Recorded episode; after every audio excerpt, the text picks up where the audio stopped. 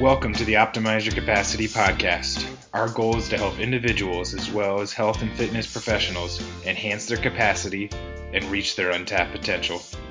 We aim to have the listener leave with practical advice they can apply today. All right, so we're back here now with another discussion based podcast with the theme being foot ankle misconceptions. I don't really think there's a debate upon the value of the foot ankle. Some believe that since it's the first structure that hits the ground, it has the largest impact on how our body accepts the ground reaction forces of walking, squatting, running, jumping.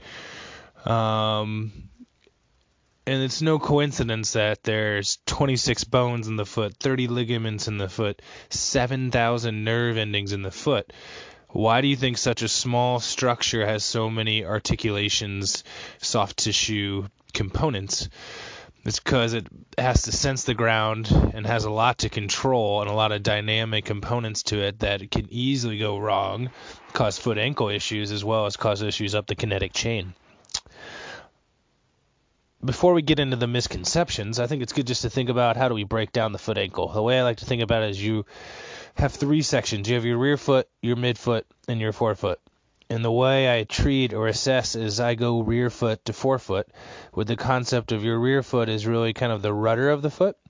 By that I mean where that goes, it kind of dictates the rest of the foot. It's also the first structure to hit the ground.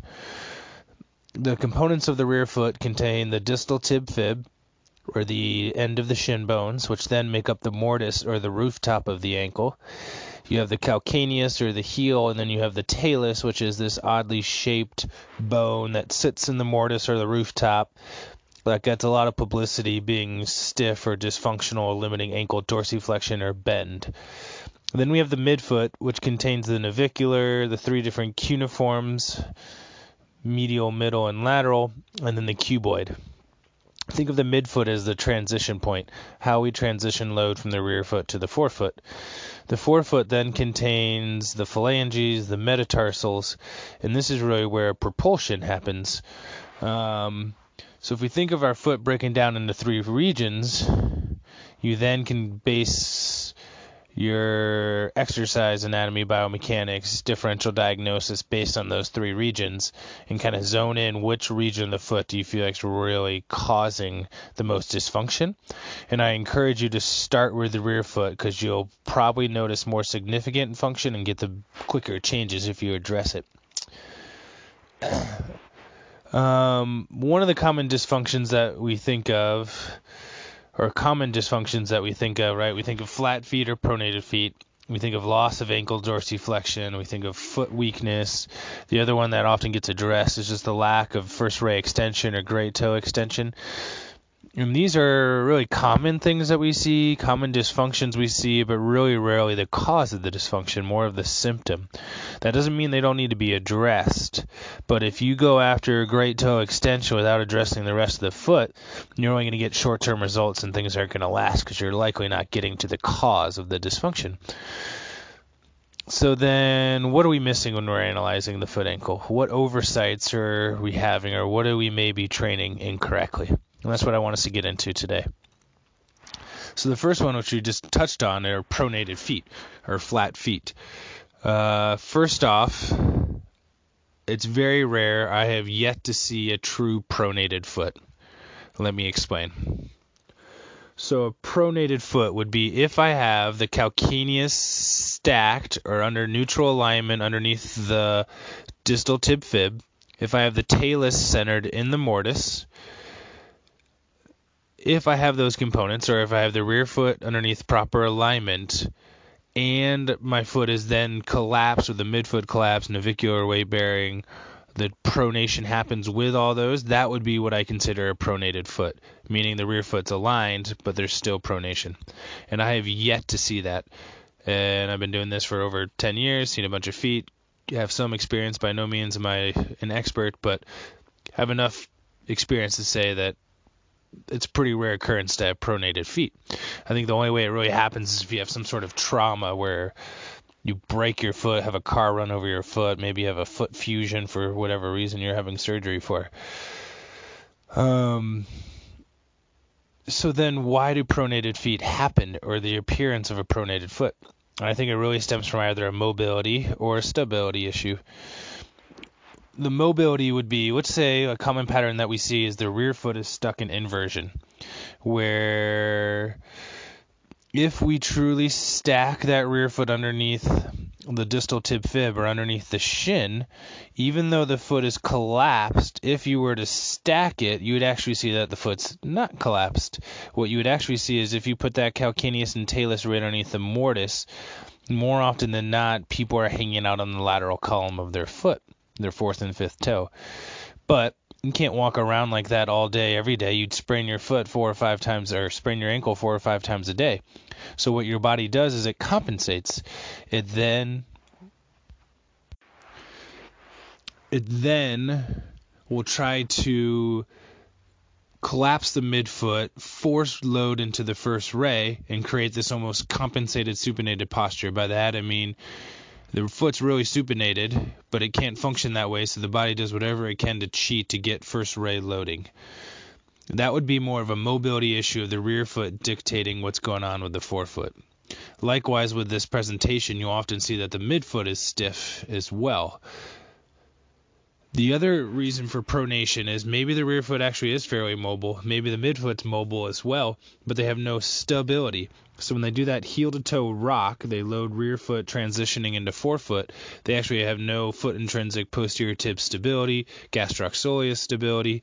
And so what happens instead of getting this nice kind of transition of pronation to supination to pronation to get proper loading of the foot, the foot just slams into pronation. You slam over and over again, that's when you start to get first ray issues. Um, so it can be both. Often, if you lack the stability, you lack the mobility, and vice versa. But again, I challenge you look at your next pronated foot. Try to get the talus centered, or what we would call subtalar neutral, and see if that foot is still pronated. It's probably not. What's another thing that we often misdiagnose? The other, the next would be another misconception would be plantar fasciitis. So 10, 20 years ago, we basically thought any bottom of the foot or plantar foot pain was plantar fasciitis. We simply stretch our calves, roll out our feet with a golf ball, do some icing of our foot, work on getting ankle dorsiflexion, all of our issues go away. But if you've ever managed plantar fasciitis, you really know that that never works. So then the doc starts shooting up with cortisone.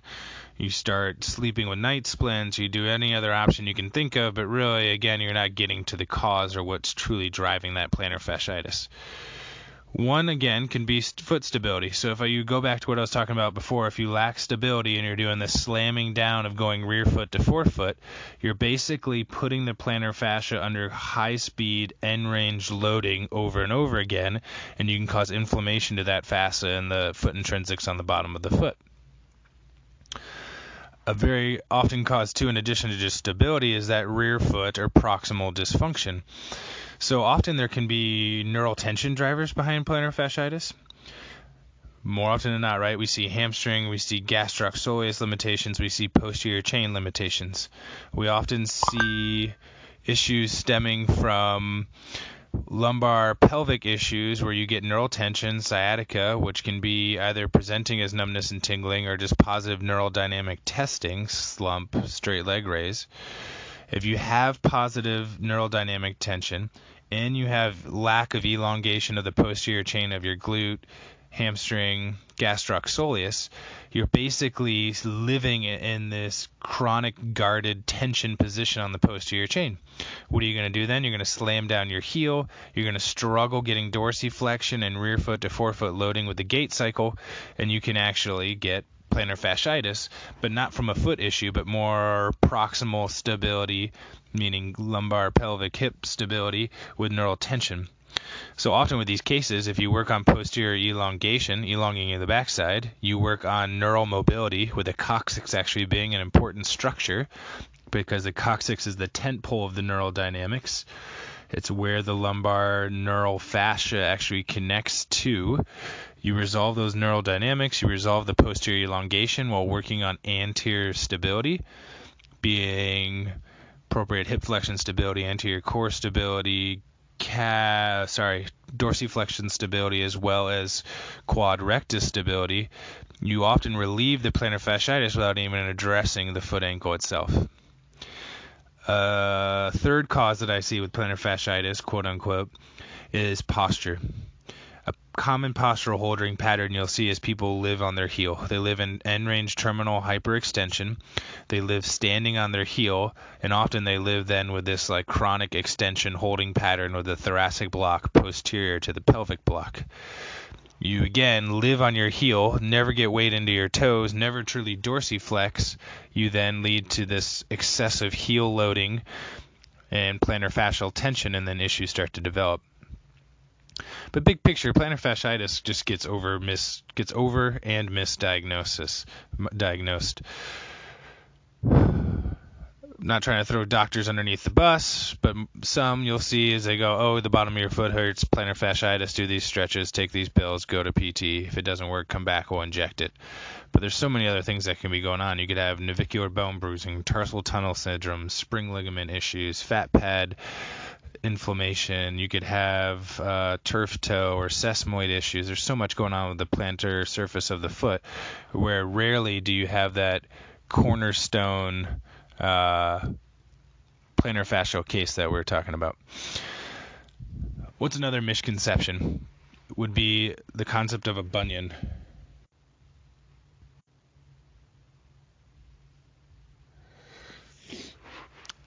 So a bunion, or is excess, excessive bone formation on the medial column of the first ray.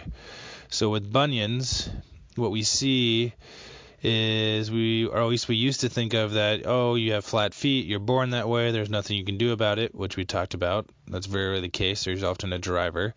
But this is again traditional thinking. You have flat feet you hang out on your first ray inevitably you're going to get bone excess bone formation. We just shave off the bone and everything goes away. And again rarely does that actually fix anything if we go back to the concept of pronation, pronation is not a posture, it's a dysfunction caused by other issues, often rear foot dysfunction or stability issues. If we f- align the rear foot and midfoot and get proper stability, we shouldn't live in this pronated foot posture.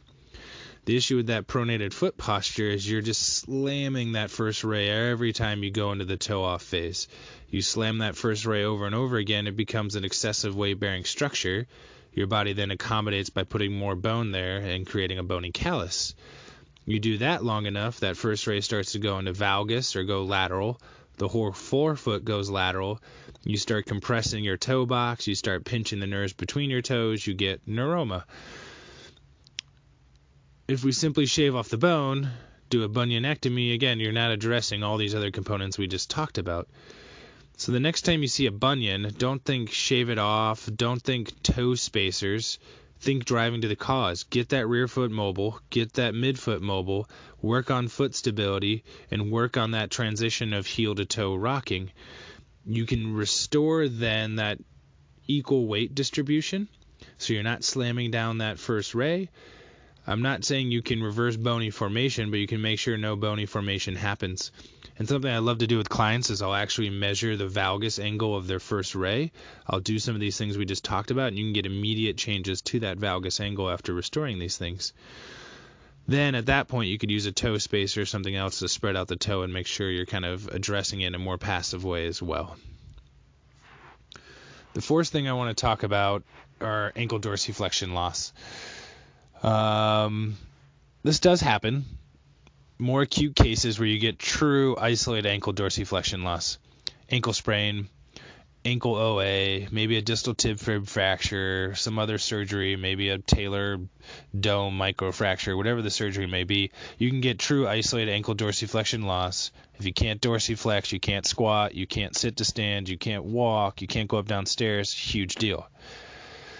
But if you have Jimmy coming in, who's a 27 year old with lack of ankle dorsiflexion, or let's say you caught Jimmy when he was 12 and he still didn't have ankle dorsiflexion, you're probably going to be barking up the wrong tree if you just sit there and work on dorsiflexion without getting to why that dorsiflexion was lost.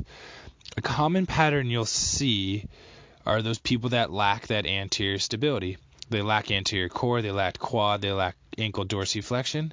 And what we are kind of talking about before is then they lack posterior elongation, which would be calf gastroc as well as glute hamstring interface. You see these people squat, they maybe squat with a 1 or 2 out of 3 on the FMS. Maybe they tend to lift up their heels. Maybe if you put their heels elevated, they actually end up squatting a lot better. Again, you probably need to address dorsiflexion, but that's more of a symptom than a cause. If you can get them to control triple flexion, hip, knee, ankle dorsiflexion, usually in non weight bearing ways and progressing load and speed, you're going to be training that mass flexion pattern and getting the core proximal stability to help with that distal mobility or dorsiflexion.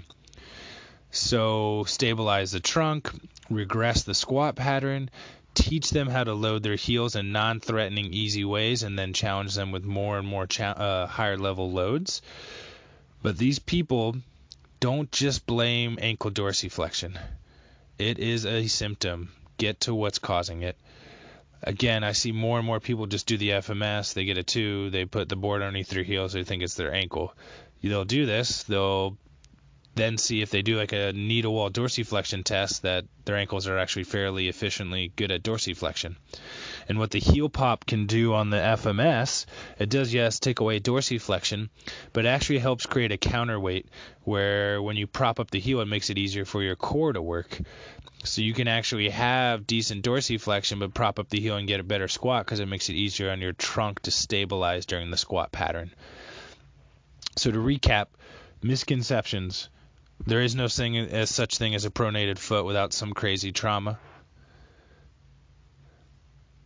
The other one was plantar fasciitis. Probably not plantar fasciitis. And please don't just roll it out and stretch it. Find out what causes it. And more often than not, there's a neural driver. Bunions. Sure, shave them off. It's only going to help, but really, you're only just addressing the symptom.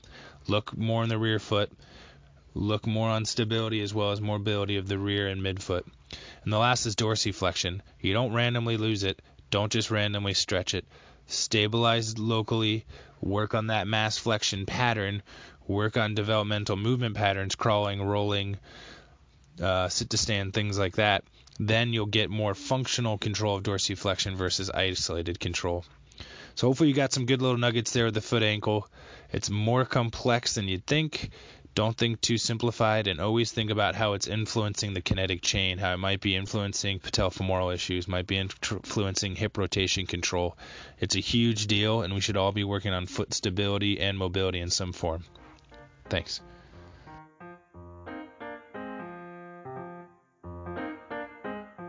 All right, guys, thanks for listening to the discussion today. As I mentioned at the beginning of the podcast, we're really excited about offering some new services. First off, webpage is up and ready to go, so check it out, capacitypt.com. We've got a free ebook up and ready to download. If you go to capacitypt.com, you scroll down the homepage, you'll see a quick, easy link to download the ebook. You send in your email, and you get the ebook emailed to you. Um, we obviously have the podcast, which you're listening to today. But in addition to that, we offer online training for rehab and performance. We can help you with program design, help you with a nag and pain. Um, and there's a whole bunch more exercise videos. There's going to be uh, blog posts, which are already up there, more content to follow. So subscribe to this podcast. Keep an eye on the web page. And again, I'll update you with more services and contents out there. But hopefully, again, all this content's being made free of charge to help as many people as possible. So spread the word. Hope you enjoy and have a good day.